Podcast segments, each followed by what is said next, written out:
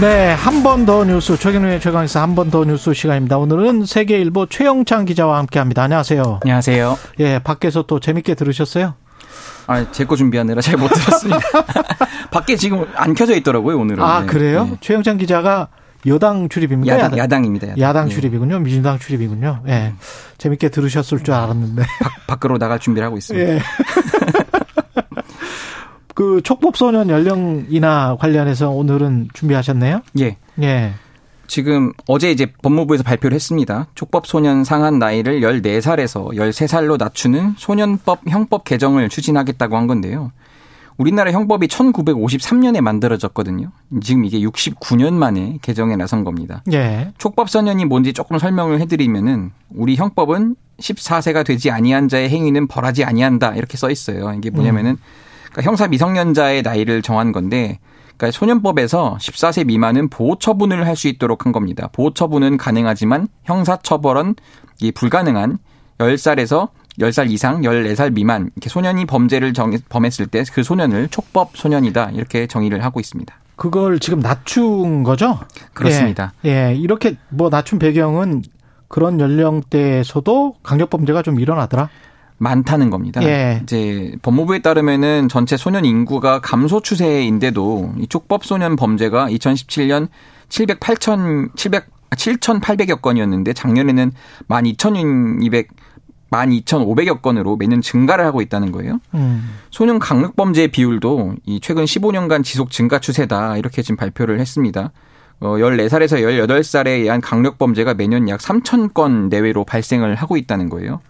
그리고 또 이제 사회적 분위기도 좀 조성이 됐다는 게 법무부 설명입니다. 대선 때 여야 모두 흉포화된 소년 범죄로부터 국민을 보호해야 한다면서 이 연령 하향을 공약했다고 했는데요.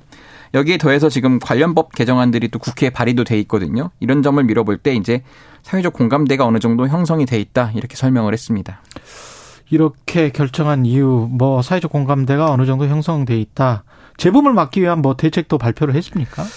지금 어쨌든 뭐 교화가 중요한 거잖아요. 예. 그러니까 교정 시설에 이제 수도권에 있는 이런 곳들에 이제 학과 교육 중심의 이제 교정 시설을 마련하기로도 했고 뭐 교육부와 협업을 하겠다 뭐 이런 식으로도 발표를 했고요. 어 인력 증원 그리고 소년부 설치를 인천지검과 수원지검에도 하고요. 음. 소년원 처우를 개선하겠다고도 했어요. 이제 예. 2024년까지 전국 소년원 시설을 지금은 10인실에서 15인실인데 4인실로 좀 규모를 줄이겠다 이렇게 하기도 했고 뭐 급식비도 지금 아동복지시설 수준으로 올리겠다고 했는데 제가 지금 조금 전에 예. 이따가 나올 정미경 전 최고위원과 얘기를 하면서 네. 소년부 사건을 많이 하셨대요. 맞아요. 검사 시절에. 예. 예. 근데 지금 가장 중요한 게 뭐냐면은 프로그램이다 강조를 하시더라고요. 결국 네. 교화가 중요한데 이게 사실은 빈약한 게 현실이고 결국은 이게 예산 문제인데 그렇죠. 예산이 잘 그 잘 안 된다 뭐 이렇게 말씀을 하시더라고요. 그때 우리가 군대도 사실은 여러 사람이 있으면 그 내무반 생활이 힘들잖아요. 그렇죠. 10인에서 15인실 지금 현재 그렇다는데 4인실로 소규모 소규모화 해도 거기에서 또 혹시 이제 범죄를 배우고 서로 간에 뭐 이런 있습니다. 경우가 있기 때문에 그러니까 결국은 그 좀 교화를 할 수 있는 그 교육 담당자들의 수준을 좀 올리고 그러니까 좀 프로그램을 다채롭게 하는 게 예. 핵심이다라고 설명을 해주셨습니다. 인권위에서는 우려를 표했고요. 그렇죠. 처벌만이 능사가 아니라는 거죠. 이게 이것도 뭐 네. 예. 유엔의 이제 아동 권리 협약 등 이런 국제 인권 기준이 요구하는 거에 대해서는 좀 반한다. 결국은 이제 아까 말씀하신 것처럼 이 범죄 예방과 재범 방지를 위한 실효적 대안이 필요하다. 이렇게 강조를 했습니다. 탈북 여성 이야기를 해보겠습니다. 탈북 여성이 어, 숨진 채 발견됐는데 예. 굉장히 오래 전에 숨지, 숨진 것으로 추정되네요. 그렇습니다. 예. 조금 된 얘기인데 예. 지난 19일입니다. 서울 양천구 소재 한 이제 아파트에서 탈북 여성 김모 씨가 홀로 숨진 채 발견이 됐습니다. 음. 경찰 등에 따르면은 발견 당시 김 씨는 겨울옷을 입은 채 침대에 누워 있었고요.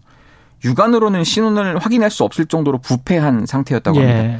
예. 김씨 사망 사건을 조사 중인 이 서울 양천 경찰서는 정확한 사인을 확인하기 위해 지금 일단 국가수에 부검을 의뢰하고 이제 결과를 기다리고 있는데 이게 이분이 어떤 분이냐면 2010년도에 언론에 성공적으로 정착한 탈북민으로 소개된 바 있어서 더 안타까움이 전해지고 있습니다. 2010년에 언론에 한번 소개됐는데 예. 이 사람은 이제 정, 성공적으로 정착했다. 예, 예. 이래서 이제 미담성으로 소개가 됐었던 그렇죠. 분이 네. 그 사이에 어떤 일이 벌어졌는지 모르겠지만 12년 후에 어 100골로 예. 나온 거죠. 예.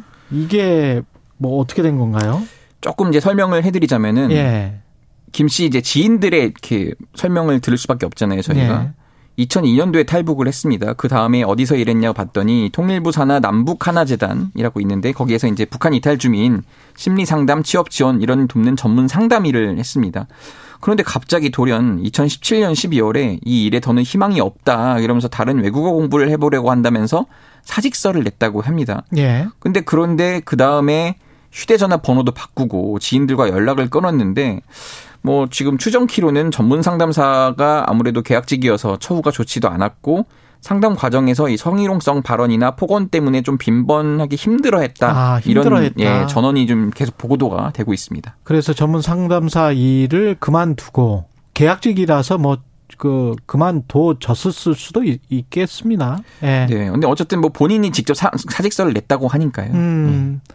그런 상황에서 이분이 어떻게 생계를 유지했는지 그동안에 이렇게 오랫동안 방치될 수 있는지 그거는 어 이게 체크할 수 있는 방법이 없었을까요, 당국이? 원래는 체크가 돼야 정상인데 예. 지금 곳곳에서 그동안 이제 그 문제점들이 드러나고 있죠. 우리 잠실 세모녀 사건도 있고 예. 사실은. 그러니까 예. 지금 일단 북한 이탈 주민은요. 정착 후 5년간 경찰의 신변 보호 대상이 돼요. 예. 그러니까 본인 근데 이후에는 본인 의사에 따라서 보호 조치가 이제 연장되거나 중단되거나 이러는데 김 씨가 2019년에 경찰의 보호 조치를 거절했다고 합니다. 음.